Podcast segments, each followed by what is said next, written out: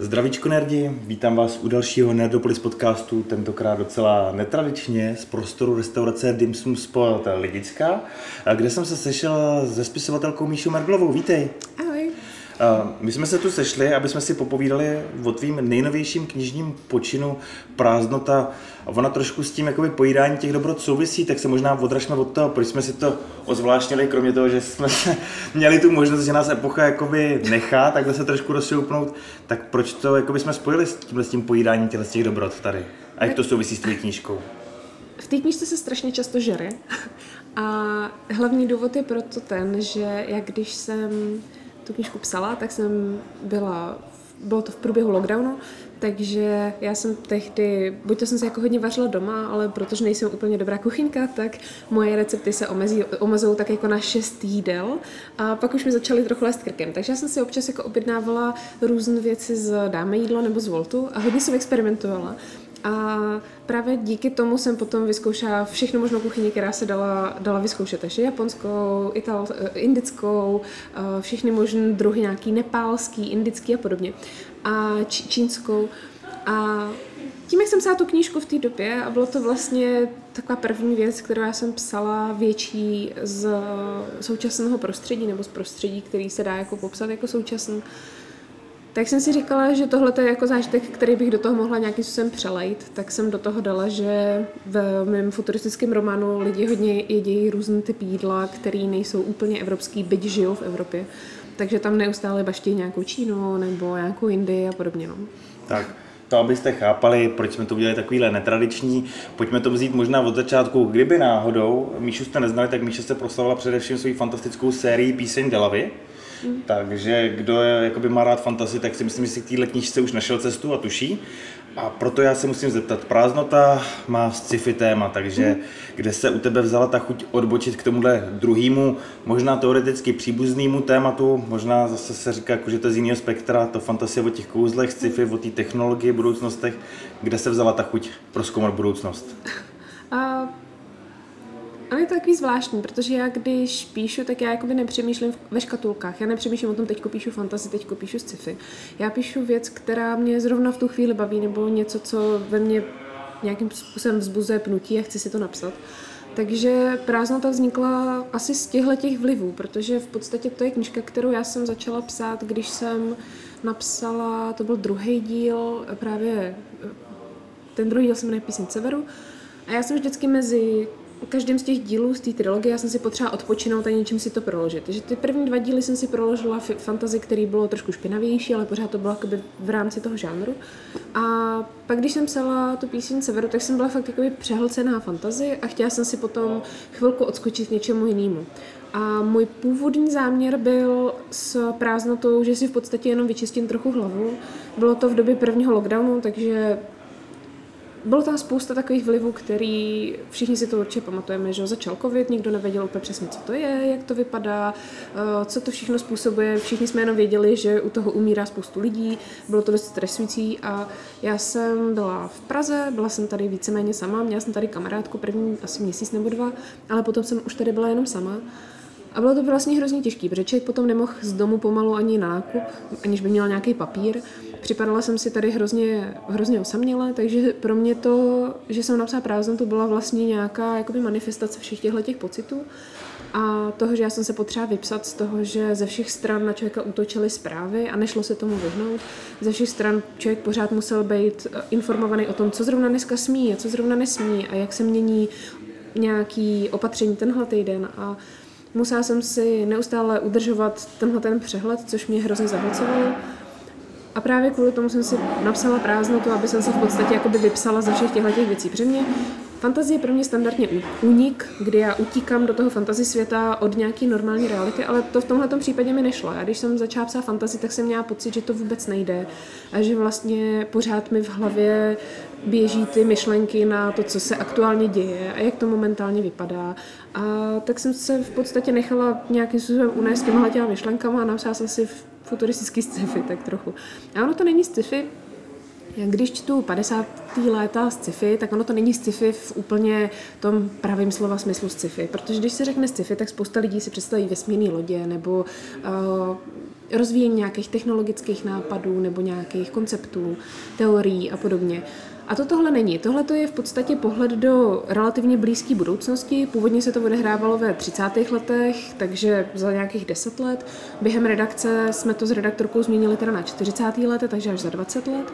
A vlastně ta knížka nepřináší jakoby žádnou Není tam žádný jakoby spekulativní odhad, jak to jednou bude vypadat. Ne, ne, nepřicházím tam s tím, jak asi bude vypadat vývoj sociálních sítí nebo umělé inteligence nebo nějakých podobných konceptů. V podstatě jdu jenom do toho, že napsala jsem si knížku, která je z alternativní budoucnosti, protože jsou tam věci, které jsou trochu jinak. Reflektovala jsem tam nějaký společenský témata, které pro mě byly důležitý nebo jsou důležitý a víceméně, kdyby se to odhrávalo v dnešní době nebo v dnešní alternativní současnosti, tak by se vlastně nic moc nezměnilo. Takže ono to není sci-fi jako sci-fi, ale je to... asi, asi je to jakoby nejlepší škatulka, kterou se to dá popsat.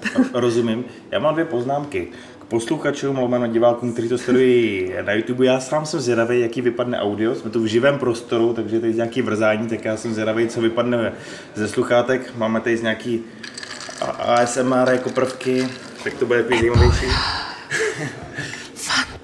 Tak to bylo takový zajímavější, to je taková moje první poznámka, takhle koukám v šesté minutě, kdybyste si ještě nevšimli. Moje druhá poznámka je, jestli já to vůbec budu dneska potřeba, protože ty jsi takový samomluvný člověk. Ano. A, a, je to fajn, protože jako moderátor se úplně asi nepředřu. Ale každopádně už to trošku naznačila, mohla by si jít trošku do většího detailu, o čem ten příběh té knihy je. Vyškatulkovali jsme si to jako nějaký sci-fi, který možná není úplně sci-fi. Já bych si troufnul říct, že je to takový to Blade Runnerovský sci-fi, taková nějaká špinavá budoucnost, která má prostě nějaký svůj směr, OK, a tak bys to mohla trošku popsat. Víš, co na to je hrozně vtipný? Já jsem Blade Runnera nečetla ani neviděla, když jsem tu knížku psala. Já jsem ho četla asi půl roku potom, co ta knížka uh, šla do tisku, nebo ne půl roku potom, co šla do tisku, půl roku potom, co jsem jí já jsem ji odevzdávala hrozně, hrozně dlouho, ona je totiž stará, ta knižka, ona je starší než je píseň války, takže mě trochu splývá, ale myslím si, že to já jsem Blade Runner četla začátkem letošního roku. To ti závidím, takže, já jsem ho četl už v pubertě. No, já jsem ho četla začátkem letošního roku, takže pro mě to bylo vlastně taky, že se říká, sakra, lidi si vůbec jsem to vykradla. A potom jsem viděla ten film a potom jsem říká, no do prdele. Takže pro mě, pro mě to bylo vlastně, jak jsem říká, zase jsem objevila něco a napsal jsem něco, co už napsal někdo přede mnou. Je to takový aktuální téma teď, takový to, jakoby, co se může, čím se může autor inspirovat a co Aha. už to. Mimochodem ještě vtipná historka, já jsem podobnou debatu mimo nějaký veřejný rozhovor na jedné besedě vedl s Pavlem Renčínem, který tehdy byl konfrontovaný ze strany čtenářů, že klub Sebevaru je hrozně podobný klubu rváčů a Pavel tehdy taky říkal, já to vlastně vůbec neznám, jakoby to, že to je podobný, tak je to hrozná náhoda. Jako. Hele, ale tohle to se stává strašně moc autorům. Já vím, že s Kristýnou jsme se kdysi klub bavili. vrahu, já říkám vždycky sebevrahom, to možná klub vrahu. Klub vrahu je to, ano. Ale já vím, že jsem se o tom kdysi bavila s Kristýnou Sněgoňovou a tam měla něco podobného. Ta taky říkala, že vymyslela něco, a že jí potom... A to jsem jí, se jí blbě zeptal podle mě i já teď naposled na světu knihy eh, v sérii Města. Já jsem se ptal, jestli četla vlastně tu sérii Města, já jsem teď jak se to jmenuje, jak jsou ty města v pohybu. Natočil to i Peter Jackson, to zadaptoval. A ona taky říká, že to vlastně vůbec neznala. Je, tam jsou potom přesně jakoby takový zvláštní věci, že si člověk říká, lidi uvažují vlastně hodně podobným způsobem. Nebo když člověk přemýšlí nad nějakým konceptem, tak asi existuje jenom určitý množství cest, kterými se ten koncept může vydat, takže potom lidi dochází ke stejným výstupům nebo velmi podobným výstupům, příbuzným výstupům, aniž by ten druhý výstup znali. Takže tohle to jakoby, není to, není to zase asi až tak překvapivý, protože se to asi stává častěji, než by si člověk myslel ale no, tak to je jenom k tomu Blade Ta, ta muza asi není prostě bezedná, no, tak není, když jo. líbá takhle jakoby na zdarbu, tak jako pak se to nějak různě ředí, předává, u někoho se to vyexponuje, tak ono to tak funguje Ale asi. muza vychází z životních zkušeností ve, ve, velké, jakoby ve velké míře. A v 20 letech máš určitý penzum životní zkušeností, který z velké části vychází že z nějakého školského prostředí, z nějakého školského systému.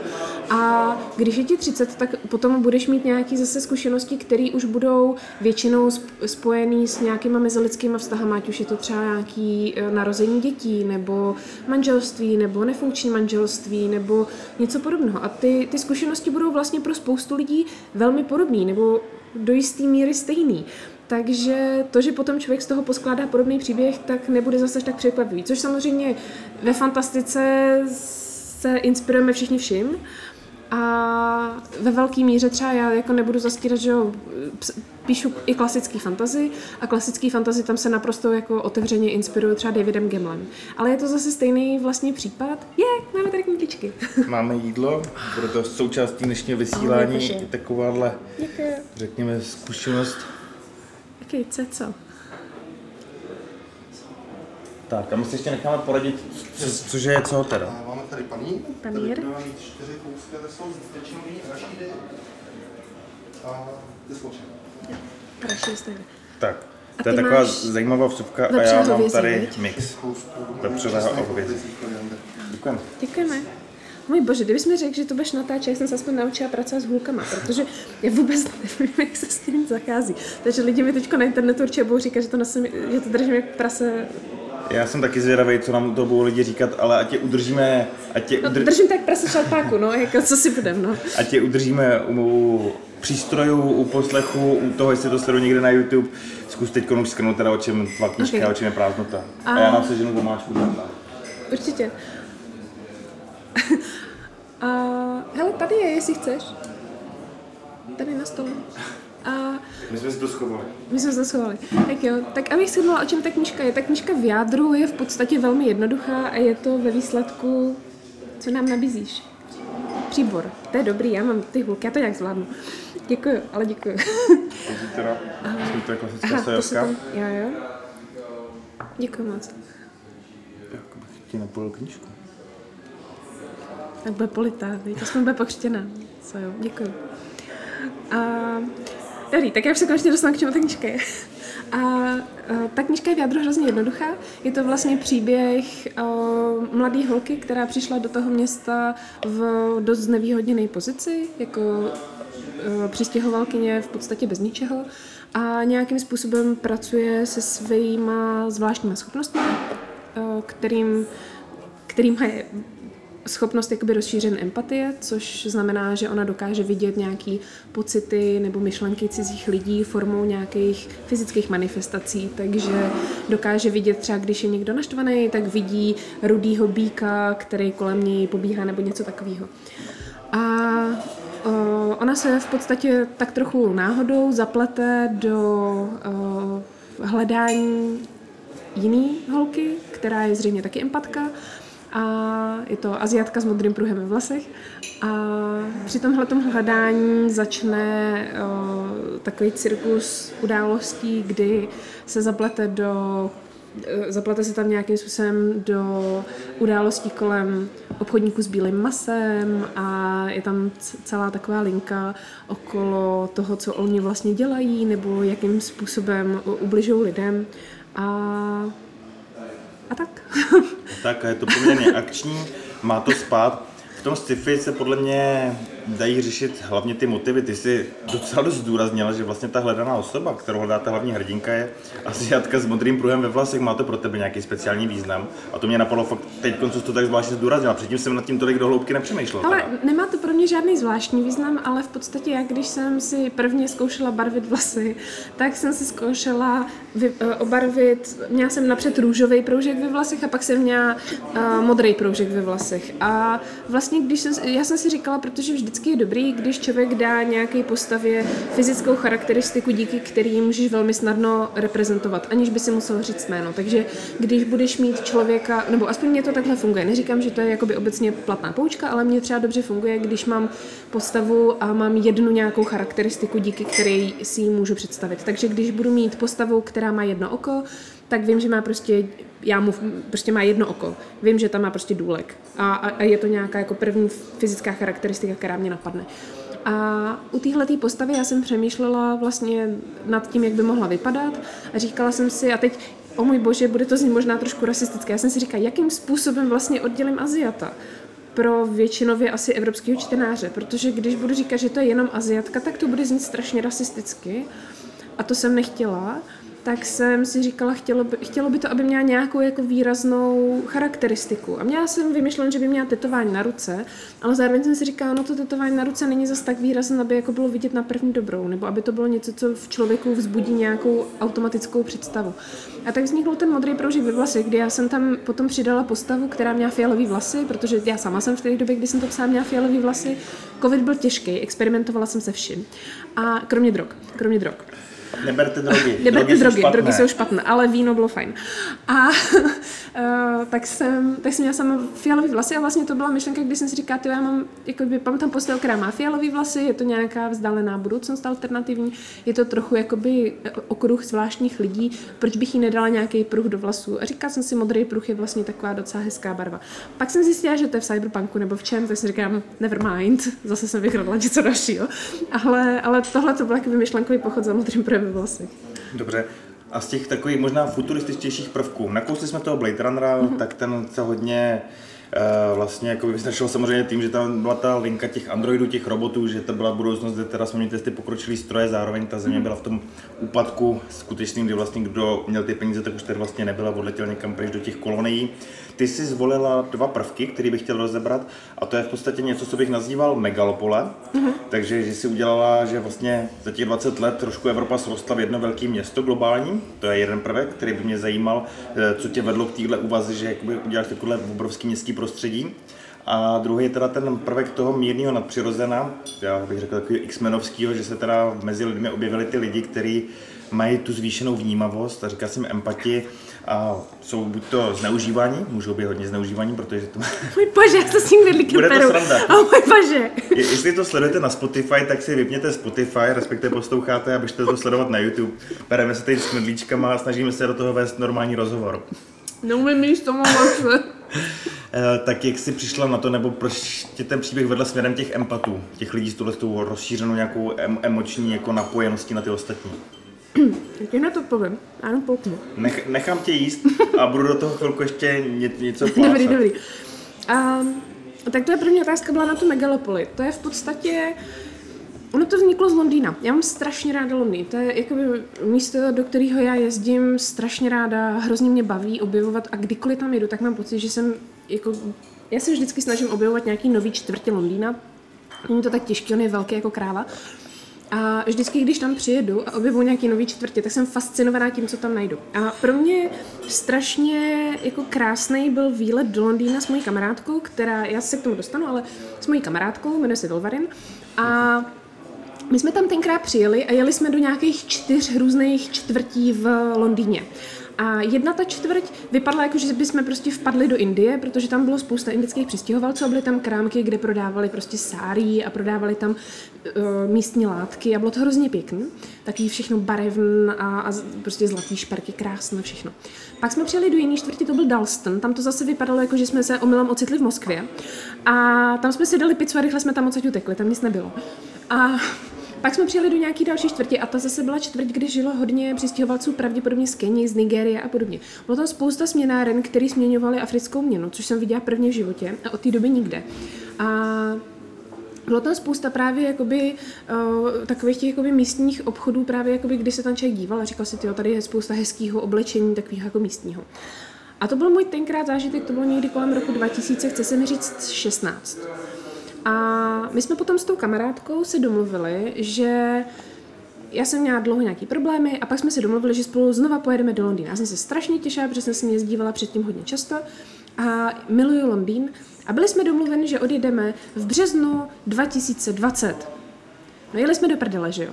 Protože my jsme byli domluvení a ten den měli jsme letět odpoledne. Ten den dopoledne byla tiskovka vlády a zavřeli letiště a já úplně jenom tak peníze v čudu. A v Británii nic, jakoby v Británii se tvářili, že se nic neděje, takže já jsem potom zkoušela vydolovat prostě peníze, měli jsme tam domluven nějaký muzeum, tak jsem z nich zkoušela, nějaký divadlo, tak jsem z nich zkoušela, jestli by mi nevrátili peníze a něco, že tak přijďte jindy. A my úplně, no, my jsme z Česka, my nemůžeme nikam odjet. A oni se divili, protože prostě, jak nemůžete odjet, proč nemůžete opustit svou zem, co to je za nesmysl. Takže to bylo velice nepříjemné a vlastně tohle to byla ta věc, která do jisté míry když jsem psala tu prázdnotu během toho lockdownu, tak do jisté míry ten Londýn, ta touha potom být zase v tom Londýně, se do toho promítla. Takže já jsem si to chtěla zasadit do města, který bude podobně kosmopolitní, jako je Londýn. ale nechtěla jsem to zasadit do Londýna, protože Británie už není součástí Evropy a přišlo mi, že vlastně ve chvíli, kdy já tam pracuji, ono to není úplně doslovně řečený, ale já tam pracuji s tím, že po druhé světové válce došlo ke sjednocení Evropy. A to nejenom na poli nějakého hospodářství, ale na poli politickým. Takže v podstatě tam pracuji s tím, že existuje sjednocená Evropa, což je jedna entita a má jednu velkou metropoli, která samozřejmě jsou tam i nějaký další místa, ale tam jedna velká metropole, ve které žije většina lidí, je to takový ten uh, takový to dějiště všeho, je tam finanční trh a všechny tyhle ty věci. No a pracovala jsem s tím, že ve chvíli, kdyby to nebylo Londýn, protože Londýn je za mořem, což není úplně praktický, tak jsem si říkala, co jiného by to bylo. Byl by to pravděpodobně Brusel, možná. Takže jsem proto jsem tam zařadila Brusel, a v podstatě jsem z, tý, z toho Bruselu udělala jednu velkou metropoli. Strávila jsem asi dva dny tím, že jsem si to kreslila na mapě, jak velký by to vlastně bylo a co všechno by to zahrnovalo. Pak jsem se rozhodla to tam nezahrnout, protože jsem si nebyla jistá, jestli jsem si to nakresla dobře. Ale, ale tak takhle vznikla metropole. A vlastně ten, ten celkový pocit té metropole bylo, chtěla jsem si udělat svůj vlastní kosmopolitní Londýn vlastně. A jinak takhle jakoby třeba nepřemýšlíš o tomhle v těch intencích, že máš dojem, že ta urbanizace a zároveň ta globalizace je právě ta budoucnost, která nás čeká. I ta Určitě. Praha, kde se teď nacházíme, se rozrůstá, ty satelity jsou pohlcovaný. Určitě, ono to jakoby dává smysl, ta urbanizace já nejsem architekt, takže to, co teď budu říkat, je v podstatě můj pocit, není to, žádná, není to žádný konstatování faktu a možná mě někdo opraví, ale z toho, jak to vypadá, tak za posledních třeba 50 let se města obrovsky zvětšily a lidi se stěhují do měst. A v podstatě ty uh, vesnice a menší sídla se vysídlují a zemědělství tím, že se hodně automatizuje, tak tam vlastně vznikají výrazně větší celky, nejsou už to prostě jednotlivé farmičky, ale je to prostě třeba jedna obrovská farma nebo jeden obrovský uh, nějaký konglomerát, který který obsluhuje konglomerát, který obsluhuje prostě obrovské množství nějakých zemědělských celků. Díky automatizaci už prostě není třeba tolik potřeba, aby ty lidi uh, pracovali v tak malých úsecích. Takže v podstatě dává smysl, že se lidi stahují do měst a myslím si, že i do budoucna to smysl dává. Samozřejmě určitě asi není možné, aby existovaly jenom velký centra a nic jiného. A mně na tohle to vždycky přijde vlastně hrozně jakoby fascinující, fascinující ta myšlenka, toho, že si člověk říká, většina nějakých jakoby zajímavých příběhů z fantastiky, ze sci-fi se odhrává hodně často právě v nějakých takových jako velkých městech. A člověk si říká, jo, zajímalo by mě, kdyby jeli někam na venkov, jak to tam bude vypadat. Skoro bych se vsadila, že to bude vypadat tak jako dneska. Že tam vlastně nebude takový rozdíl mezi tím hypermoderním městem dneška a tou vesnicí dneška, že vlastně ten, ten rozdíl, v, který vidíme my dneska, že vlastně jsme ve městě, kde máme dostupné všechno hned, okamžitě na počkání, obchody mají otevřeno, předbalený, obchody mají otevřeno prostě sedm dní v týdnu kolikrát, tak když potom člověk přijede na vesnici, a tím myslím fakt jako nějakou malou vesnici, ne prostě nějaký menší město, ale malou vesnici, tak potom zjistí, že tam je prostě třeba jedna samoobsluha na x kilometrů a že prostě v té jedné samoobsluze člověk sežne banány z exotického ovoce, ale už nic dalšího. Pomeranče třeba jako těžko, nebo pomeranče sežené, ale v určitý dny v týdnu. A že vlastně ten život na té vesnici je pořád trochu jiný než v těch městech. Nevím, kam jsem tě směřovala, ale asi, asi, Jestli asi za toliko. tebe bude budoucnost směřovat v té urbanizaci. Asi jo, takže myslím si, že jo. asi jo. A ta druhá linka, to je v podstatě druhý takový prvek, kterým se zabývá jakoby určitá odnož sci-fi, komiksu a podobně, a to je, kam bude směřovat ten člověk. Jestli se v rámci té naší evoluce objeví prostě nějaký další, řekněme, ten X-menovský homo superior, nějaká nová prostě extenze člověka, která, nevím, využívá líp kapacitu mozku, narostají nějaký orgán, který posune, jestli se nám, u nás rapidně zvýší nějaká doba dožití, kvalitní a ty věci. Takže ty jsi vybrala vlastně tu linku, že ty lidi získají nějak, jakýsi šestý smysl, chtěl jsem říct sedmý, ale máme pět, takže šestý vlastně. Takže se teď objeví lidi s určitým šestým smyslem, s nějakým nadáním číst nějakým způsobem ty emoce, ne konkrétně přímo myšlenky, no, do určitý míry vlastně potom i myšlenky. Takže tenhle motiv tě zaujal a zapracovala si do téhle knížky, proč? Seděl ti spíš do příběhu, nebo opět tě fascinuje takovýhle jakoby nějaký rozvoj člověka tímhle směrem? Uh, úplně mě nefascinuje rozvoj člověka tímhle směrem. Uh, vycházelo to z mojí mentální uh, situace v té době. Protože já jsem uh, předtím, než jsem tuhle tu knížku psala, tak jsem se uh, psychicky zasypala. A měla jsem poměrně těžký období v životě. to bylo ještě předtím, než potom přišel ten lockdown. A když přišel ten lockdown, já jsem se v té době začala tak trochu sbírat, začala jsem se cítit trochu líp a přišel lockdown. Takže to bylo tak další rána uh, do lidské psychiky, kdy člověk si říkal, ty začala jsem být trošku uh, uschopněná už teďko něco dělat, už prostě nejedu jenom mechanicky, ale už bych zvládla prostě třeba někam si zajet nebo něco dělat a, a nemůžu, nemůžu nikam. Takže pro mě v té době vlastně o, psychické problémy do jisté míry vyústily v to, že jsem si napsala postavu, která trpí svýma psychickými problémama, ale tak trochu jinak, protože já nerada zpracovávám zatím úplně o, motivy ze svého vlastního života, tak nerada zpracovávám úplně literárně, respektive Uh, připadá mi vždycky, že by nikoho nezajímali, takže já se snažím ty motivy schovat uh, za něco, co by mohlo být zajímavější. Takže tohle to byla jedna z těch věcí, kterou jsem udělala, kdy jsem si říkala, celý to vlastně vzniklo tím, že já jsem šla, uh, tenkrát jsem něco brouzdala po internetu a tam byla nějaká cedule a bylo tam masáž snů a já jsem si říkala, to jaké by to bylo, kdyby někdo masíroval sny. Hm. A z toho vlastně vznikla ta myšlenka na to, že moje hrdinka, která měla svoje psychické problémy, tak nebude mít úplně psychický problémy jako takový, ale bude mít vlastně nějakou schopnost, která s psychikou bude souviset. která s psychikou bude souviset a která uh, tím pádem bude jakoby nějakým ústředním motivem, který ona bude moct řešit. Takže neposlala jsem ji na terapii, nechala jsem ji, aby terapii sama dělala, ale uh, projevuje se to na ní a má vlastně nějaký jakoby sebedestruktivní sklony, který taky si potom musí uh, sama zkusit řešit, jestli vlastně v tomhle směru chce pokračovat i za cenu toho, že to pro ní je těžší a těžší a horší a horší, anebo jestli potřebuje nějakou změnu, která v jejím případě přijde trochu externě, trochu násilně. Já jsem právě chtěl říct, že to téma takový psychohygieny, toho starat se o sebe a podobně, to je téma, který stojí cítit, teď to dává teda mnohem víc smysl, takže si vlastně díky psaní prošla sama nějakým skládáním zase sama do sebe. Děkuji takhle za upřímnost. Takhle, takhle v restauraci při odpolední při rozhovoru. Uh, doufám, že to i čtenářům, kteří knížku četli nebo se hodlají číst, dá vlastně uh, tohle dílo trošku do jiného kontextu, zajímavějšího, protože právě výjima toho sci-fi je tam hodně takový ten motiv toho, že je potřeba se starat o ty sla- slabší. ano. Já doufám, že všechno nahrávám v pořádku. Jo? Protože tohle by byla škoda, kdyby to na, na videu nebylo. Jestli jste ještě doteď neopustili běžné podcastové aplikace, běžte určitě na YouTube. Dáváme si tady ty knedlíčky úplně v pohodě. Já jsem věděla, že to byla chyba jít na jídlo. Všichni budou vědět, že žeru jako prase. Ideální načasování. Víš co, víš, co je problém? Já takhle jako čudě žeru normálně, ale nikdo to neví.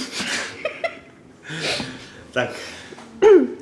Já jsem o to radši, že jsme to domluvili. Myslím si, že by to mohlo být dost zajímavý teď. Já se omlouvám. ne vůbec nic. Čím se omlouvám? Trošku, trošku mi to hází vidle do toho, že jsem se snažil vést teď zrovna takovou tu vážnější chvíli dialogu. Snažím se to ustát. Pohodě. Ale ne, fakt ti děkuji, bude to aspoň o to za zábavnější a zapamatovatelnější eh, rozhovor. A ono se to stává tradice, my jsme se s Pedrem Brožovským zase v Epoše nalejvali, když jsme naposled spolu dělali rozhovor. A no počkej, to, není, tam... to není žádná jako výjimka, že se v, v Epoše někdo no, nalejvá, tam se nalejvají všichni furt. Tak proto tam vychází tolik skvělých knížek samozřejmě, protože tam spousta fantazie a odvahy potom vydávat ledasce, že jo? Spoza kamery na nás takhle Mirka z marketingu kýve, že přesně tak to je, přesně tak to chodí. No, abych ten rozhovor vrátil do takových běžnějších kolejí, já chtěl jsem vlastně rozvíjet tu myšlenku, že se v knize věnuješ i dost vlastně takovým tématu, jak nepřehlížet nějaký slabší lidi, kteří třeba nemůžou za to, že se dostali do této role slabšího, nebo že ty události semelou a jak je důležitý, aby lidi pak nebyli lhostejní a když mají možnost, tak třeba právě zasáhli nebo se pokusili ovlivnit ty události tak, aby pro ty lidi neskončili špatně. Tak jo, teď bych na to navázal nějakou otázku, to je motiv třeba, který souvisí s tou tvojí životní situací, nebo je to nějaká věc tvýho světonázoru, jestli to můžu podat takhle? Asi, asi obojí. Ono, do jisté míry, tohle je ten motiv, který, já to vezmu trošku odbočkou. Uh, mně se strašně líbilo, když jsem kdysi dávno četla nějaký rozhovor s Davidem Gimlem, kde se ho ptali, proč píše hrdinský fantazie, proč píše takové knížky, které on píše. A on na to řekl, že ty knížky píše, teď parafrázuju, ale ona to řekne něco ve smyslu, že píše tyhle ty knížky proto, aby lidi měli pozitivní příklady, ke kterým se můžou vztahovat. A že je potřeba, aby jsme měli nějaký hrdiny, kteří jsou aktivní a kteří vidí, že se děje něco zlýho, vědí, že to bude stát možná všechno a že to pro ně bude těžký a přesto jdou a udělají to. A pro mě tohle to je vlastně nějaká určitým způsobem mantra v životě i v tom psaní, kdy já se vlastně snažím vytvářet hrdiny, kteří, tak jak říká Neil Gaiman v Koralině, bude to těžké, ale přesto to udělám. A pro mě tohle to je, tohle to je jako pohled asi na takový nějaký jako cel, celospolečenský nebo pohled na svět celkově, kdy já mám pocit, že dneska je hodně moderní psát antihrdiny nebo je hodně populární dělat věci ironicky nebo sarkasticky. Uh, existuje, že jo, v, ve filmech existuje celý směr, který se jmenuje postmodernismus a potom metamodernismus, což jsou směry, které určitým reag- způsobem reagují na modernismus, který přicházel s těma těma klasickýma uh, hrdinskýma příběhama a jsou to uh, Především ten postmodernismus je nějaký jakoby styl, který reaguje velmi negativně a velmi ironicky a velmi uh, způsobem, kdy říká, na ničem nezáleží, je to velmi nihilistický. A já do jisté míry dokážu být super negativní v těch knížkách, ale snažím se vždycky nějakým způsobem ukazovat ty příklady v možná jako pozitivním smyslu, nebo jako ukazovat, co se stane, když nikdo nezareaguje. A pro mě v té prázdnotě, já nevím, on si toho možná nikdo moc nevšim, ale tam je scéna v metru, kde ta hrdinka se vlastně ocitne úplně sama, kdy celý, celý metro vidí, že je tam člověk, který je potenciálně nebezpečný, je agresivní, je to přesně ten typ člověka, který ho nechcete prostě potkat nikdy za žádných okolností a ona tam zůstane sama, protože ten člověk si ji vytipuje, sedne si k ní, začne na ní být agresivní a ona se s tím musí poprat sama a je to situace, která je strašně těžká, protože všichni ostatní buď vystoupí, anebo se tváří, že se to neděje. A to je bohužel věc, která se děje i v normálním životě, že strašně často se děje, že se děje nějaká nepříjemná situace nebo situace, ve které někdo někomu ubližuje a lidi se bojí zareagovat a radši se dívají někam stranou a radši nic neudělají, protože buď je to pohodlnější, nebo je to nějakým způsobem jednodušší, nebo sami nevědí, co by měli dělat, bojí se, že by ten člověk potom šel po nich a neudělají nic. A já se vždycky snažím, já vím, že to jakoby, teď asi přeháním, ale já se jako snažím reagovat, když se v takových situacích ocitám. A co se mi bohužel stává, já se v nich častěji ocitám jako ta osoba, která potřebuje pomoct, než ta osoba, která by něco mohla udělat. Ta situace v metru parafrázuje je výrazně víc vyhraněná, ale stala se mi podobná situace, kdy jsem byla připíchnutá v kabince, nebo jakoby v kupéčku eh, vlaku s člověkem, který na mě dělal obscénní gesta a bála jsem se udělat cokoliv a chodili lidi uličkou, museli vidět, že tam ten člověk se mnou je, možná viděli, že dělá nějaký obscénní gesta a nikdo neudělal nic. A ani ta průvočí, která tam přišla, neudělala nic. A já jsem tenkrát jsem odešla, ten člověk mě nepronásledoval, díky bohu, všechno bylo v pohodě. Ale je to přesně ten typ situací, ve kterých člověk sám se strašně bojí a potřeboval by aby někdo promluvil, aby někdo něco udělal. A často se stává, že nikdo nic neudělá. Takže to je to, že pro mě můj jako světonázor je, že já se snažím ať už literárně nebo i v reálném životě v takovýchhle situacích nebejt stichá, v takovýchhle situacích reagovat. A myslím si, že tohle je to, že i proč jsem vlastně si v té prázdnotě vybrala takový v podstatě outsidery jako hrdiny, protože tihle ti outsideri bývají nejčastěji lidi, kteří nemají zastání, který, uh, který vlastně nemají nikoho, kdo by se za ně postavil, hrozně často se s tím musí poprat sami a aby změnili nějakým způsobem svoje okolnosti, tak aby se jim to podařilo, tak potřebují většinou ruku zvenčí a když ji nedostanou, tak k tomu, aby se s tím osudem a vším tím, co se jim jakoby děje ošklivýho, poprali sami, tak to se jim hodně často prostě se jim to nepovede. A nevím, jestli dává smysl to, co se snažím říct. Já myslím, že absolutní. Já chápu, co tím chceš říct, věřím, že to mělo hlavu a patu, takže že i teď že směrem jako k posluchačům, divákům to došlo, tak jakoby jak to chci sdělit. Uh, teď možná to bude znít trošku uh, banálně, nebo tak jakoby možná Pituje Češi na to úplně nejsou, na tyhle věci, ale jak se říká, kdybys Jakoby, kdyby si tvoji knížku přečetl někdo, kdo se pak na základě toho, že si vzpomene, jakoby zachová právě jinak v nějaké situaci, tak asi je to Jo. to, co bys ty Jo. nejvíc ocenil. Určitě. Já- A to je právě to, že ono, mně totiž hrozně často přijde, že není těžký zareagovat, když už reagují ostatní. Těžký zareagovat jako první. Protože se člověk potom bojí, že bude první, kdo zareaguje. Ale skoro nikdy není první. Ve chvíli, kdy někdo zareaguje jako první, tak se potom přidají ostatní lidi. A, a většinou to potom vlastně jakoby zafunguje nějaký davový efekt pozitivně. Ale výrazně častěji se právě stává, že ty lidi nic neudělají. Ten efekt motýlých křídel, to domino, že někdo prostě musí být první, kdo do toho ťukne a ukáže těm ostatním ten pozitivní příklad nebo ten kousek odvahy, který v tu chvíli potřeba, ostatní pak A přijdou. ono, ono absolutně dává smysl, proč to lidi udělat nechtějí, protože ve chvíli, kdy je ta situace nějakým způsobem nečitelná nebo nepříjemná, tak kolikrát se může stát, že člověk zareaguje a potom prostě se ta situace obrátí proti němu. Já vím, že mám kamaráda, Petra Brožovského, vlastně bavili jsme se o něm, že jo?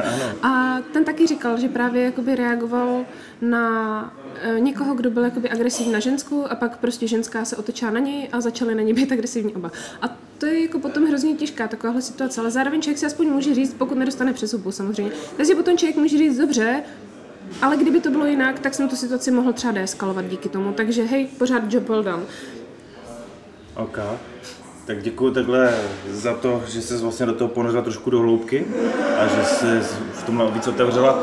Možná to teď trošku bude přízemnější oproti tomu, ale ještě jedna věc, která mě zaujala, je to, že vlastně nejlepší kamarádka, lomeno spolubydlící prostě té hlavní hrdinky se živí tím, že je streamerka. Jsme 20 let v budoucnosti, takže máš dojem, že streamování je ten lazy job v budoucnosti, který pořád dál pojede Tak a jako- bude živit lidi. Myslím si, že by to bylo super. A fakt je ten, že za covidu se to rozjelo úžasně, takže kdo ví, třeba jo. Třeba je to způsob, kdy ve chvíli, kdy budeme se víc uzavírat v nějakých svých sociálních bublinách a budeme víc a víc individuální, tak třeba to, že budeme sledovat někoho jiného, jak něco dělá a interaguje s námi jako kamarád, může nějakým způsobem být pro nás do budoucna nějakým způsobem relevantní nebo zajímavý. Takže kdo ví, možná. Já, abych si přiznala, já nejsem streamer a nepohybuji se ve streamerské komunitě, takže já vůbec nevím, jestli jsem to napsala správně. Ale já jsem, když byl lockdown, tak tohle byla jedna z těch jako rabbit holes, do kterých, bože, tam bylo takových rabbit holes. True crime a, a streamování a, manga a anime a bože. A to bylo hrozné. A, ale já jsem tenkrát hodně sledovala lidi, kteří se semkli kolem hry Among Us a hráli Among Us. Hmm. A mě to vlastně dávalo, pro mě to bylo jako, víš, když jsem se dívala na ty streamery, tak to bylo comfort food. Prostě v té době, kdy já jsem byla izolovaná a cítila jsem se sama a vlastně moji kamarádi byli někde online, ale většina z nich taky řešila svoje problémy, tak to, že člověk mohl sledovat lidi, kteří hrajou vybíjenou v podstatě na internetu a zjišťují Sherlockovskou metodou, kdo to byl, bylo vlastně hrozně příjemný a sledovat ty lidi, kteří hráli tuhle hru, jako kdyby se nic nedělo, pro mě bylo vlastně hrozně příjemné. Takže já jsem si chtěla tuhle zkušenost nějakým způsobem zpracovat do té prázdnoty a říkala jsem si, když už jsem tu komunitu aspoň trochu sledovala, tak aspoň rámcově vím nějaký, jakoby, jak to tak zhruba vypadá, tak jsem tam napsala cilku. Ale abych si přiznala, nejsem si jistá, jaká bude budoucnost streamování. Já nevím ani, jaká je současnost streamování v tuhle chvíli po covidu, takže kdo ví. Já na tohle taky nejsem expert, takže teda si nebudu říkat prázdné poučky. Dalo by se asi tedy věštit z kůle, jestli přijde nějaký větší ponoření do virtuální reality. Zatím to furt je segment, který roste, takže asi, asi budeme víc v online, budeme víc koukat na tyhle ty vlastně decentralizovaný nějaký nástroj, jako je YouTube, kde teď právě sledujete, kde můžeme dělat třeba takové rozhovory a tak dále a tak dále. Je pro tebe prázdnota uzavřená kapitola, nebo je tu prostor pro, ty, pro to? Pro mě je to v tuhle chvíli uzavřená kapitola. Ta knížka byla psaná v podstatě jako jednohubka, kterou jsem si chtěla napsat jako nějaký zpracování věcí v samo v sobě. A já jsem ji dopsala, odevzdala, ta knížka rok byla v nakladatelství, mezi tím jsem, než vyšla, tak já jsem napsala ještě píseň války a až potom vyšla prázdnota. Takže pro mě ta knižka byla do jisté míry uzavřená už v době, kdy jsme na ní začali redakčně pracovat. Ta knižka, já jsem to říkala tak trochu s nadsázkou, ta knižka pro mě už tehdy byla mrtvá. Pro mě ty témata, které já jsem si tam zpracovávala, který jsem se snažila tam vlastně jakoby začlenit, pro mě už v té době to vlastně bylo pase. Já už jsem to odžila, ten příběh, a to, že jsme na něm vlastně znova začali pracovat redakčně a ta knižka vyšla, pro mě to bylo vlastně takový, jsem si říká, hm, já vím, že Lukáš Vavrečka na to měl hrozně zajímavý, hrozně zajímavý přirovnání, kdy říkal, je to jako kdyby si měl najednou trávit čas se svojí ex. Okay. Víš, je to něco, co si člověk odžil, prožil a najednou se k tomu musí vrátit. Takže jako do jisté míry pro mě ta knížka byla tímhle tím způsobem uzavřená, ale tím, že vyšla a zase uh, lidi se mi na ní začali trochu víc ptát a trochu víc jsem se do té knížky zase ponořila díky té redakci, tak trošku to pro mě ožilo, ale nemám v plánu nebo nemám v úmyslu se do toho města vracet, aspoň ne v nějaké blízké budoucnosti. Ne, nevím vlastně, co za další příběh bych z toho prostředí chtěla vyprávět. A lockdown pro mě byl do jisté míry unikátní, asi pro každého byl nějaká unikátní souhra okolností a nejsem si jistá, jestli bych se dokázala znovu naladit na tu vlnu, kterou by to prostředí vyžadovalo. A ani nevím, jestli by ten příběh, který bych do toho dokázala znovu vnést, vlastně byl nějakým způsobem zajímavý. Takže prázdnota je v tuhle chvíli uzavřená. OK, tak kdo se těšil na nějaké pokračování, tak smůla. ono zase, jsme fair, já si myslím, že z toho konce úplně nevyplývalo, že by jakoby člověk uh, měl být nějaký natěšený na to, že se ten příběh bude dál rozvíjet, že to bylo poměrně uzavřený. Uh, v rámci podcastu, když mám takhle spisovatele na mikrofonu, tak se mi pak jakoby hodně vrací to, že posluchači oceňují, když se bavíme i o tom, jak probíhá ta redakce a tyhle ty věci. Mm-hmm. A mě by třeba zajímalo, jestli pro tebe, jako už tou dobu etablovanou autorku, bylo něco jakoby třeba novýho s prázdnotou, nebo je, bylo to pro tebe snadný, šlo se s tím rovnou do epochy, v epoši si to přečetli, řekli OK, vydáme, přidali nějaké poznámky, nějaká redakční práce proběhla, nebo Pro mě to bylo tehdy takový zvláštní, protože já jsem jakoby říkala, že píšu tuhle knížku a v epoše o tom věděli a říkali, jo, jo, jo. A pak, když jsem ji odevzdala, tak mi řekli, my bychom vlastně chtěli třetí píseň. No, tak jsem říká, no tak můžete jít do prdele, že jo? Ale ne, takhle jsem to neřekla, ale bylo to takový, že jsem říká, no, věděli jste to rok, že tu knížku píšu, taky jste mi to mohli říct předtím. No ale tak jsem, tak jsem se tak jako nadechla, vydechla a začala jsem psát píseň války. A napsala jsem píseň války, Odevzdala jsem jí, jo, tu jsme vydali, spokojenost, všechno. A já jsem si myslela, že ta prázdnota vyjde třeba na podzim, až v letošním roce, protože jsem si říkala, času dost. Píseň války vyšla taky na podzim. A pak mi najednou prostě někdy v únoru volali kluci, že už na tom pracuje redaktorka a že mi to teda pošlou a že by to vyšlo někdy v dubnu. A já jsem říkala, dobře, tak jako nebudu se zlobit, budu ráda, když ta knižka vyjde, super. Říkali, že by to vyšlo do světa knihy, říkám, OK, bezva. Takže jsme začali na té knižce pracovat. Redakce byla vlastně docela rychlá, protože re- redaktorka byla stejná holčina, která mi dělala, nebo stejná paní, která mi dělala už o, knižky předtím, píseň války, píseň severu. A já jsem s, její prací byla velmi spokojená, takže jsme píseň války dělala. Takže tam jsem byla velmi spokojená s jejíma návrhama, protože asi to nemá třeba každý autor, ale já mám ráda, když vlastně dostávám zpětnou vazbu, když to není jenom o tom, že nakladatelství vezme můj rukopis a překlopí ho do sazby, opraví ho a vydá ho. Já mám ráda, když mi někdo řekne, je potřeba udělat tohle, tohle nebo tamto s tím rukopisem. A aby mě nějakým způsobem posouval, protože já jako autor sama mám nějaký limitace, každý máme nějaký limitace. A abych se dokázala přes tyhle ty limitace dostat, abych se dokázala posouvat jako autor, tak potřebuji zpětnou vazbu. A já ji moc nemám, už ty relevantní, protože dřív to bývalo, že jsem měla nějaký beta čtenáře, tím jsem to dávala. Potíž je v tom, že ty beta čtenáři, já jsem si jakoby z většiny těch jejich poznámek už něco odnesla a oni by se jakoby, já, já už jsem se v podstatě jako naučila z toho, co mi říkali, tak ty věci už znám, ty věci už vím a oni jakoby většinou nepřichází s něčím novým. A většinou, když už jsem jim dávala teď nějaký texty, tak to bylo, jo, je to dobrý, nic k tomu nemám. Takže já potřebuji, aby mě lidi tak trochu aby to pro mě byla tak trochu výzva, aby mi někdo řekl, ty jo, četla jsem to, tohle není úplně ono, zkus tohle nějak dovysvětlit, nebo tohle bych vynechala. A v tomhle je super ta redaktorka, kterou právě teď mám, protože ona si to přečetla a říkala, hele, byla tam jedna scéna a říkala, hele, já si myslím, že ta scéna je úplně zbytečná. Ty to tam jakoby nakousneš, už to tam je vysvětlený, jaký ta hlavní hrdinka měla vztah se svým ex-přítelem. Myslím si, že tahle scéna je jenom jakoby zbytečná expozice, vyhoď to. Tak jsem to vyhodila. A přesně jsem si říkala, jo, tohle je super, potřebuji někoho, kdo mi přesně takovýmhle způsobem dokáže pracovat se mnou a dokáže mi jako do očí říct, tohle vyhoď, tohle přepiš, tohle udělej jinak. Takže já tohle to hrozně oceňuji. Ale samozřejmě jsou autoři, kteří to nemají rádi. Je spousta autorů, kteří třeba neradi si nechávají sahat na text.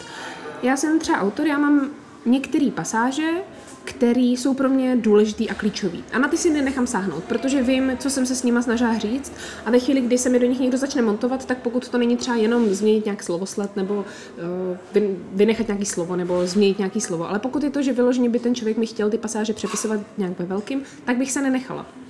Protože vím, že jsou pro mě klíčový, že to je nějaký jádro mýho příběhu. Málo kdy se mi stane, že mě na ně někdo sahá teda naštěstí. Ale vím, že bych se nenechala. Ale zároveň potom jsou tam pasáže, které jsou pro mě neúplně důležitý, kdy jsou to pasáže, které já vím, že by v tom ději měly být, jsou tam, napsala jsem je, ale když mi k ním někdo dá zpětnou vazbu, tak nemám absolutně problémy prořezat nebo vynechat nebo něco upravit. A tímhle tím způsobem jsme právě pracovali s redaktorkou na tom textu asi měsíc a pak ta knížka párkrát se, dalo se to do sezby, párkrát jsme si to přepinkali, pak tam byly nějaké korektury, kde já už jsem potom říkala, hele, já v tom nic nevidím, korektury všechny jsou za mě v pořádku. Redaktorka taky říká třeba, tady bych navrhla jiný slovo, tady bych navrhla jiný slovo, tady bych možná malinko třeba nahradila uh, tenhle výraz, protože ho máš o dvě stránky předtím a je to docela specifický slovo. Myslím si, že se to moc rychle opakuje. Říkám, fajn, věřím ti v tomhle, myslím si, že to je super. A potom to odešlo do studia, kdy se udělala obálka. K obálce jsem taky už nic neměla, to byla super. Tam jsem jediný, co jsem chtěla k obálce. Děkuji moc. Jediný, co jsem chtěla k obálce, byla malinko jiná typografie, protože oni udělali typografii, která byla uh, taková jakoby evokující uh, Ázii tím fontem. A mně to přišlo, že by to bylo vlastně až, až moc, že to je vlastně zbytečné tak jsem poprosila, jestli by udělali jiný fond, udělali ten, který tam je teďko, ten mi přišel super. A pak jsem vlastně jenom poprosila, jestli by mi prohodili barvy, jak jsou tam ty, tam jsou někde, jo, ty, ty barevné cedule, mm. jak mhm. jsou tam, tak oni byli, jedna byla růžová a já jsem říkala, jestliže ten fond má být růžový, můžete udělat tu ceduli jinak, ať to prostě není růžová, růžová. Ale to bylo všechno. Já jsem k tomu jakoby nic velkého neměla. A v tomhle směru je jakoby super, když má člověk nakladatelství, který může věřit, že tu práci prostě odvede a já se o ní jakoby nemusím bát.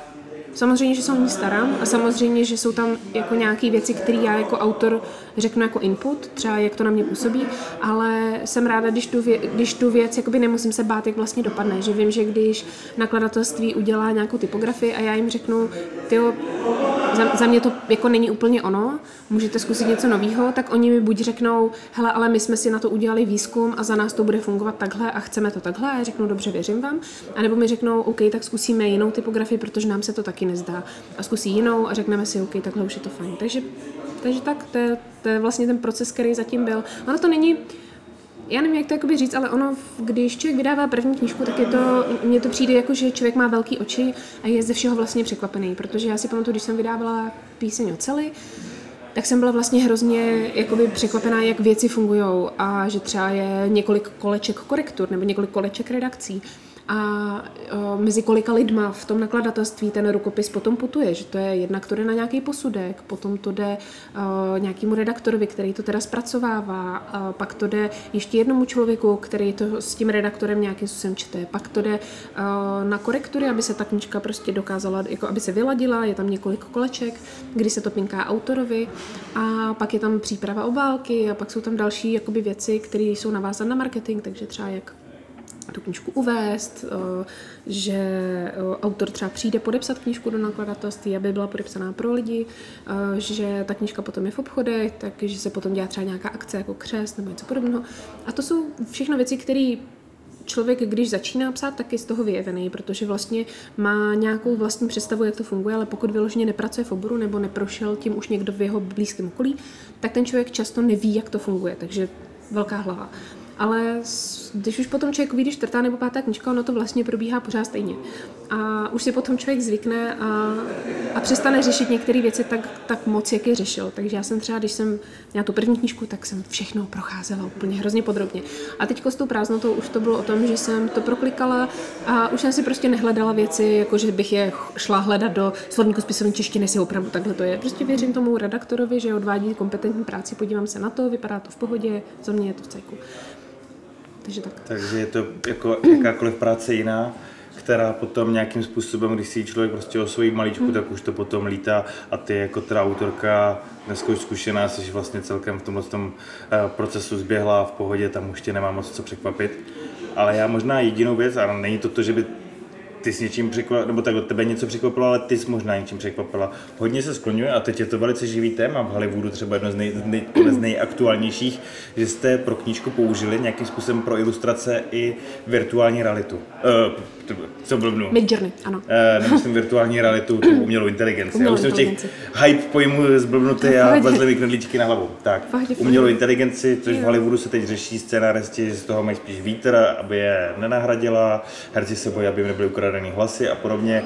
Vy jste teda do toho šli tak, jak jste umělou inteligenci Midjourney, takže tu obrazovou použili. Tady. Je tam jedna, já jsem vlastně v téhle knižce, já jsem, některé kapitoly jsou proložený novinovýma výstřižkama nebo nějakýma uh, útržkama nějakých novinových zpráv a podobně, jakoby zpráv třeba z kartotéky, policejně a podobně. A právě do jedné z nich, já jsem, a já jsem si říkala, že to bude jakoby vlastně zajímavý, protože jsem si říkala, spousta těch informací, které tam tímhletím médiem předávám, tak bych mohla začlenit někam do textu, ale vlastně, když bych je začlenila jako novinový výstřižek, tak to třeba bude pro čtenáře malinko zajímavější zpestření.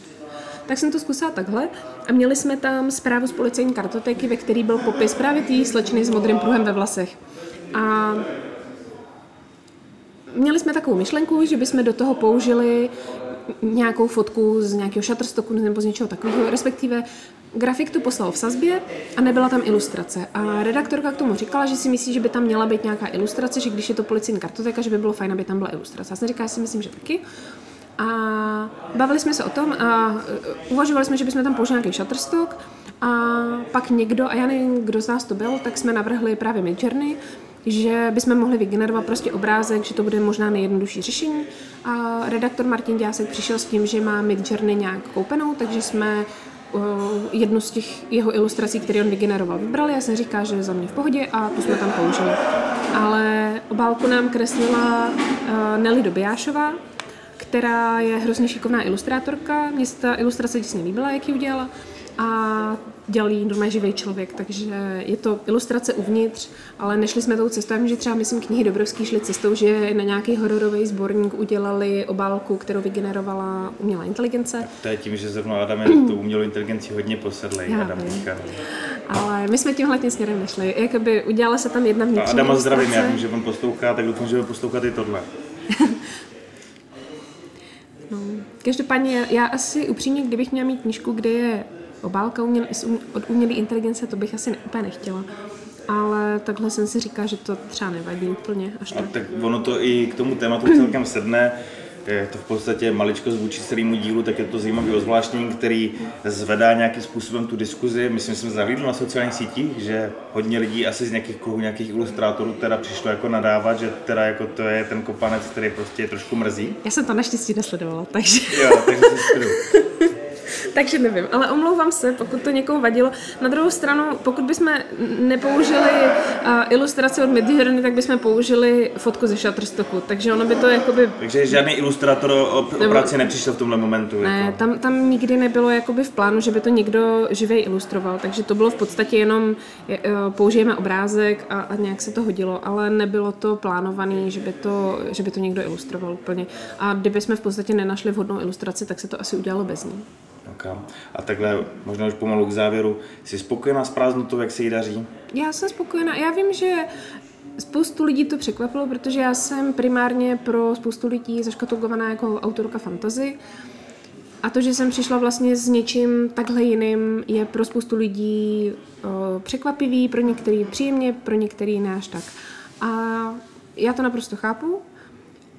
Pro mě je fantasy pořád nějakým způsobem nějaká zóna uh, zóna odpočinku, pořád nějaká comfort food, prostě pro mě je to pořád uh, místo, kam se chci vracet, ale zároveň já nechci být zaškatulkovaná jako autorka fantasy, takže já se chci tak jako, chci si občas zkusit něco nového, abych se nenudila, protože kdyby člověk měl pořád psát dokola to samé a to samé, tak si myslím, že by se potom časem z toho zbláznil, nebo minimálně já.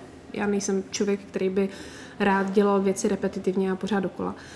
Takže jsem si potřeba vyzkoušet něco nového. Doufám, že se to lidem líbí, aspoň z reakcí, které se ke mně donesly, tak některý byli spokojení, některý říkám trochu méně, ale nikdo nebyl, co jsem koukala vyloženě, že by mi za to nadával, že by to bylo hrozné, takže snad dobrý. A já jsem spokojená s tou knižkou. Jak jsem říkala, pro mě, když to vycházelo, tak to bylo tak trochu moje ex-přítelkyně, ale našla jsem si k ní zase zpátky cestu. A myslím si, že je to knižka, která mě vystihuje asi nejvíc zatím z mojí tvorby, protože zpracovává věci, které do fantazie já špatně převedu. Fantazie do jisté míry je, je takový prostor, který je, který je bezpečný pro mě, ale zároveň, uh, zároveň je na dílku ruky. Víš, umožňuje mi určitým způsobem zpracovávat jiný témata a bavit se a dělat věci, které, nebo zpracovat témata, které pro mě jsou pořád nějakým způsobem důležitý, ale nejsou tak moc osobní. Když to v té prázdnotě jsem si mohla sáhnout výrazně víc do nějakých vlastních témat a vlastních pocitů, které jsem si chtěla zpracovat. A je to tím pádem knižka, která je asi nejosobnější pro mě. A taková ta nejoblikátnější otázka na závěr. Řekla jsi, spotřebova- že jsi chtěla vyzkoušet něco nového. Máš už teď jasno v tom, co dalšího chystáš? Mám tam několik projektů. Mám rozepsáno sedm věcí, jo. Ale, jsem. Ale uh, nikdy v životě jsem neměla rozepsáno tolik věcí naraz. Ale já tak nějak osciluju mezi projektama v tuhle chvíli. Mám tam jeden projekt, který děláme s Petrem Brožovským, to můžu To už říkali v našem můžu, podcastu ano, spolu. to můžu potvrdit. A ten, pokud všechno vyjde, zaklepeme na dřevo, tak by měl dorazit uh, někdy koncem roku. Takže to je jeden projekt, na kterým dělám a který vím, že přijde. Víc podrobností, nevím, jestli Petr to provařil, ale já, já je zatím neprozrazuju. Trošku jo, ale nebyl úplně konkrétní. Pedro! Ale já si teď nejsem jistý, jestli to nedělal v té části bonusový, ale už nevím. No, každopádně, každopádně to je jeden projekt a pak mám rozpracováno něco se svým mužem, s Martinem Pajtokem a tam uvidíme, to je zatím takový, my jsme si před časem, že my jsme měli koncem loňského roku jsme odevzdávali dvě povídky. Jedna z nich šla do uh, sbírky Hlubiny města a jedna z nich šla do sbírky Lovci Monster Phantom. Shodou okolností obě ty sbírky vyšly v jednom týdnu spolu s prázdnotou, což bylo taky, jsem si říkala, ha, měla jsem spoustu želízek v ohni. Prázdnotu jsem napsala před rokem a tyhle dvě povídky jsem napsala na konci roku a všechno to vyšlo v jednom týdnu, sakra. Teď budu muset psát fakt rychle. Takže uh, my jsme si s Martinem zkusili uh, propojit svoje povídky už právě v těch lovcích a bylo to, bylo to hrozně fajn zkušenost, protože ono, když žiješ se spisovatelem, tak je to vlastně, je to, je to jiný, než když žiješ s normálním člověkem, je to jiný. Ten člověk uvažuje stejně jako ty, víš, a je to bezvadný, Já bych se protože... zeptat na definici normálního člověka, ale to už bychom zase zavřeli do další hlubší No tak- diskuze. Můžu ti potom říct, ale i každopádně je to, je to jiný, a, ale je to super. Pro mě jako autora je to super, doufám, že to super i pro něj. On potvrdí, že je to super. A, a každopádně eh, my jsme si právě říkali, že bychom si chtěli udělat nějaký projekt společně a protože nás bavila tahle ta zkušenost s těma povídkama, ale zároveň nejsme autoři, kteří by psali ty povídky dohromady, i ve smyslu, že bychom tvořili jeden příběh, že by jeden napsal jednu kapitolu, druhý druhou a pracovali jsme se stejnýma postavami. Takže jsme si vymysleli příběh, ve kterém každý máme svoje postavy a píšeme si svoji jakoby část děje, ve které jsou ty naše postavy. Um, já mám osm postav, on má dvě, je to na základě toho, jak rychle píšeme a uvidíme, co z toho vznikne, ale víc k tomu prozradit nechci. Český Lars Kepler. Tak trošku. Tam, tam nevím, jak oni to mají rozdělený, jestli do kapitolu po kapitole, určitý části. Budeme to- Martin Mergl a nebo Michaela, Michael Pajto, Michaela Pajtoková. Ještě uvidíme. Každopádně ne, nevím, nevím, upřímně nevím, co z toho bude. Spíš je to takový, tuhle chvíli to děláme pro zábavu. Je to... Co Pajgl třeba, nebo něco takového. No, Pajgl jsem chtěla a muž mi řekl, že Pajgl je blbej, takže Merglok. Merglok se mu taky nelíbil. Já jsem to, já jsem obě, obě tyhle Já si varianty jsem mu jistý, jestli je dostatečně tvůrčí, tohle to mi připadá totiž docela života schopný oboje teda. Já si myslím, že že Merglok by byl skvělý. Ale já mám velice přízemní humor, tak nevím, mě- jestli jsem dobrý benchmark. Podívej se, já si myslím, že Pajgl je úplně nejlepší, zní to jako Pajzl, ale jemu se to nelíbilo, takže a on se na to netvářil, takže nevím. Každopádně uvidíme, no, co z toho bude. Možná z toho nebude nic, možná to bude prostě jenom projekt, který si napíšeme pro zábavu někam do šuplíku, uvidíme. A pak mám nějaký vlastní věci, které píšu, ale já mám v tuhle chvíli uh, dvě práce a, a vzhledem k tomu, že jsem dopsala tu trilogii, tak si dávám, nechci říct volno, ale je to taky, si člověk říká, v tuhle chvíli mě nic netlačí. Takže si chci psát věci pro radost, aspoň chvilku, než budu muset zase něco napsat takovým tím způsobem, a je to potřeba napsat. Chci si napsat něco, co mě teď bude čistě jenom bavit. Takže se bavím s Martinem, máme nějaký projekt s Pedrem a pak si do toho dělám dalších pět různých jiných rozepsaných věcí a uvidím, která z toho bude dopsaná jako první, ale v tuhle chvíli nikam nespěchám. Tak já věřím, že lidi, co doteď sledovali, poslouchali tenhle rozhovor, jsou ti, co se budou těšit na to, co ještě z tebe vypadne, když to řeknu takhle. Já, Doufám, že to nebude knedlíček. já sám jsem zvědavý, teď než to budu pak poslouchat postprodukci, jak teda zvuk zní, tak doufám, že se to dalo poslouchat. Každopádně, já jsem liboval, na začátku jsem se nepředstavil, to možná víte, mým dnešním hostem byla Míša Merglová, jediný host, který mlu- mluví ještě rychleji než já. Sorry. A já jí chci poděkovat za rozhovor, vám všem za poslech, za sledování. Udělej rozhovor s Kristýnou Sněgoňovou, tam mluví zhruba stejně rychle, možná ještě rychleji Ještě rychleji, mám vyzkoušeno naživo, určitě bych budu rád, když se potkáme i takhle jakoby pro podcast. Je to určitě zábava. Díky moc, díky Taky moc díky. Epoše za to, že jsme tady mohli být, Dimsum Spotu, že tady nepřekážíme a snad to nějak dobře dopadlo. Mějte se všichni, buďte vždycky geek and proud.